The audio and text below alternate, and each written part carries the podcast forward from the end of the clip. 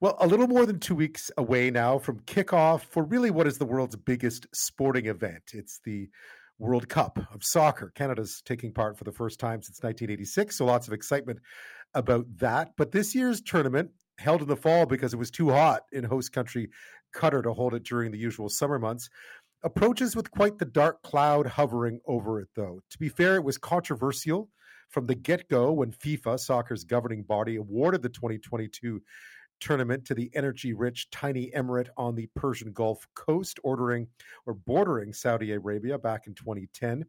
Uh, there is next to no political freedom in that country. Its record on human rights is pretty dismal, including treatment of women and the LGBTQ LGBTQ community. Uh, homosexuality there is illegal.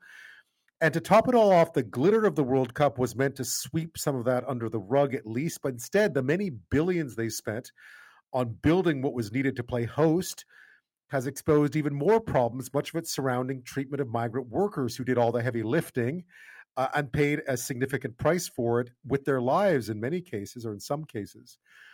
So today, uh, no surprise, reports that FIFA sent a letter to participating nations, no doubt Canada was included, asking them to focus on the sport rather, rather than Qatar's human rights record. FIFA writing in a letter, quote, please do not allow football to be dragged into every ideological or political battle that exists, end quote. This comes as FIFA has faced criticism for deciding to hold the tournament in Qatar, where being gay is considered a crime, and where there have also been concerns for women's rights and the condition of migrant workers who built the facilities that'll be used during the World Cup.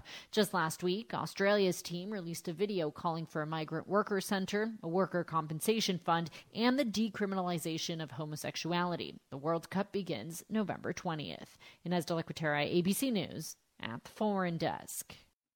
So FIFA, as always, wants silence. Qatar's rulers call it, or ruler calls it unreserved or undeserved slander. What's going on? Human rights group call it much needed sunlight. So silence, slander, and sunlight. They also say, by the way, that Canada could be soccer Canada specifically could be doing more to call out problems in Qatar. Joining me now is Michael Page. He's deputy director for the Middle East at Human Rights Watch, and he joins us from New York. Thanks so much for your time.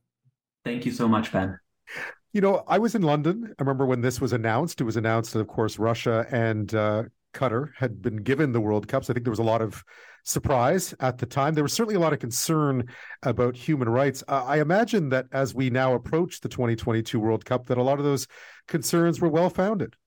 Yeah, those concerns were, were justified. And and Ben, if we can just zoom in, what is the concern exactly? Is that when Qatar was awarded the World Cup by FIFA in 2010, there were two things that were incredibly well known there was one, a massive infrastructure deficit that needed to be addressed and built, right? The hotels, the expanding the metro rails, airport, everything that you need to host a, a mega tournament in which there are something like 1.2 million expected visitors to come right. to Qatar.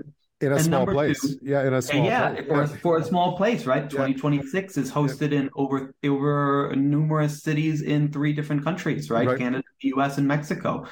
So, you know, you have this massive infrastructure deficit, and they there more importantly, there were no labor conditions that were fundamentally in place to protect migrant workers from the serious abuses they ended up facing. And like that can be very simply summarized as very serious and widespread wage abuses in which employers kind of steal you know money from workers thousands of unexplained deaths and this is a country where in the summertime right temperatures can reach something like 42 celsius in, in july or even hotter and that's incredibly difficult for people to work and incredibly dangerous, especially when there are insufficient protections. I mean, that's why the World Cup is being hosted now. And then, you know, this the, kind of fact that many people are also paying these massive recruitment fees in which they're essentially paying to work in Qatar. And so that leaves them in debt and also leaves them with even less choice. And so all of this is happening within what's called the kafala system. It's a sponsorship system or it sponsor it means sponsorship and it's a labor governance system that gives employers incredible power vis-a-vis migrant workers. And so all of that all of that was the reality. FIFA did not make those conditions incumbent on Qatar. All these abuses followed. And while there have been some reforms and some promising ones in the past few years, that really doesn't address all the very serious past abuses that have occurred since 2010. Yeah, I mean, I mean, what one imagines, and if anyone's ever been to the Gulf states, one understands how the system works. I mean, labor there is uh, both plentiful and inexpensive. Labor rights are few, if any. Um, but when one, one turns on the World Cup starting on November the 20th and sees all these gleaming new stadiums and sparkling new roads and all the different infrastructure that's put, put up, I mean, one of the big issues, of course, has been this question of deaths because the, the, the Qataris, of course, completely dispute the number. Um, but there's a lot of, I mean, from the other side, there's been a lot of investigations into just how many deaths there were. And as you mentioned, it was in the thousands of, of laborers died over the decade that it took or more that it took to build all this stuff. That's right. I mean, fundamentally, we don't know exactly how many deaths there have been of, of, migrant workers. And the reason we don't is because Qatari authorities have fundamentally failed to investigate deaths of, of migrant workers, right? A large percentage of deaths are classified as essentially unexplained or, or due to natural causes. There's like multiple reasons for it, but there's two very important ones to, to keep in mind is that number one is that there is an incentive in place for employers to categorize a death as unexplained, right? Someone dies in their sleep, etc. That could be because of the serious effects of heat that we know uh, affect the human body, cardiac arrest, kidney failure, etc. But if an, if it's categorized as unexplained, then the employer is not on the hook for compensating in the same way that they need to to the families, you know, of migrant workers, right? And number two is, I'm sure Qatari authorities were rightfully concerned that this could be a huge issue of credibility if there really were comprehensive and disaggregated statistics around the many migrant workers that have died. And so it's really been a fundamental failure of political will on the Qatari side to push for investigations because I think they were worried what would come of it. So we do have some statistics, we do have some numbers, but fundamentally, we don't have a clear picture of how terrible it actually is because Qatari authorities have, have really stopped that from, from being possible. It was funny. I was reading earlier um, this week that uh, Sheikh Hamad, uh, or Sheikh Al Thani, rather, in, in in in Qatar, has been saying that no other country's ever been targeted this way, this unprecedented campaign that the host country has suffered.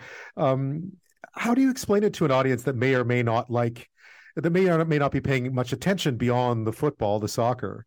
Uh, how do you explain why they should care about this stuff? Why it matters that a host country uh, can be seen to be getting away with with labor with labor rights abuses?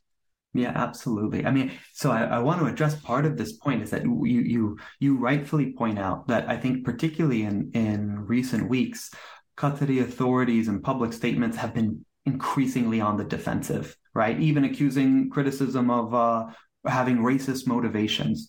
And I think there's a few things to say. Is that number one, you know, a number of human rights organizations were also harshly critical of past World Cup hosts, including, for instance, Russia in 2018 or Brazil uh, before them. And those critiques included the very serious labor abuses.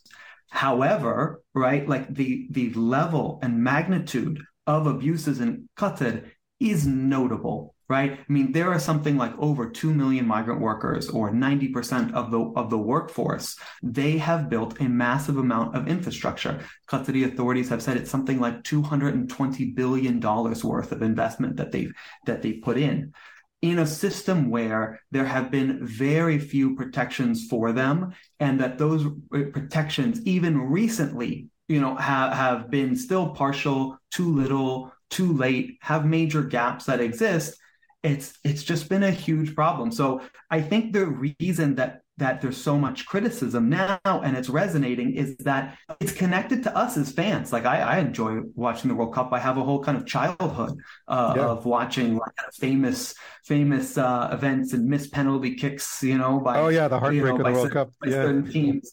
Yeah. Right. But but but I think in this one, we're very conscious of just how connected I am from watching to sponsors making money and profiting off these games to an in, you know often featuring an infrastructure that has been built off of either migrant workers having their wages from them or dying from it it makes people incredibly uncomfortable it's done. I mean, everything's built, right? So what's done is done. What sort of message do you think the world community now needs to send, and the sporting community needs to send organizations like FIFA about the future, about where these games, where these sorts of huge competitions should be held? Absolutely, it's a it's a great question, Ben. I, I think we can break it down in, in two ways. Like what what still remains to be done now? What's in our power to do? And I think one of the kind of core fundamental issues we need to keep in mind is, is that this is not just a Qatari government problem.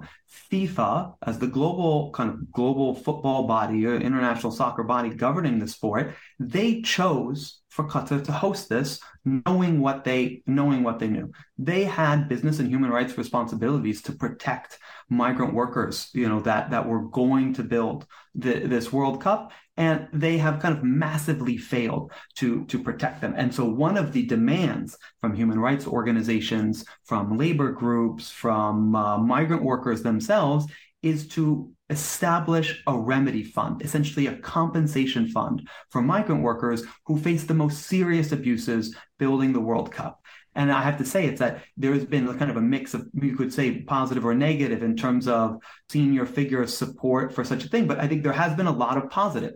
It is not without consequence when people in the football industry speak out on rights abuses. But we've had a number of kind of former footballers have said on record that they support a compensation fund for, for migrant workers, as well as a number of other football associations, the Germans, the Belgians, the UK, the US. And I, I want to say for your audience, I think it's been disappointing that uh, the Canadian Soccer Association has not really supported in the strongest terms that they can uh, remedy fund for migrant workers. And it's something that we hope you know, is something that they change their minds and They have a statement kind of alluding to abuses and they support workers' rights, but they have not made a, a, public commitment to it. So I think that's in part what we hope from many people who are as part of the football industry is that they should be on record for kind of addressing the abuses that we can still address now. I think for the future,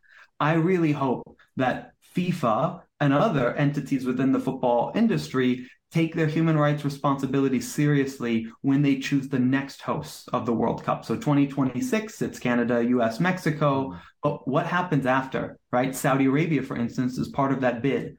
Are the very serious human rights concerns when there's a bid that uh, involves Saudi Arabia going to be, you know, critically assessed for a future bid? I, I hope so. Um, will you be watching? I mean, all I, Canada's playing, so I feel like feel like I'll be watching at the same time. You're like, wow, you know, I saw that the city of Barcelona is not going to show games publicly. Like, there is there is a bit of a, a bit of a bitter taste heading into this one.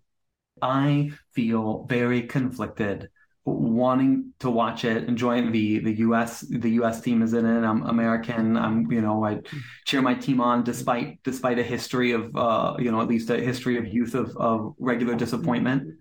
But yeah, yeah. I don't know right? And so uh, I, I, I end very conflicted about about uh, my role as just a, a spectator and fan. Michael Page, thank you so much. Thank you so much, Ben.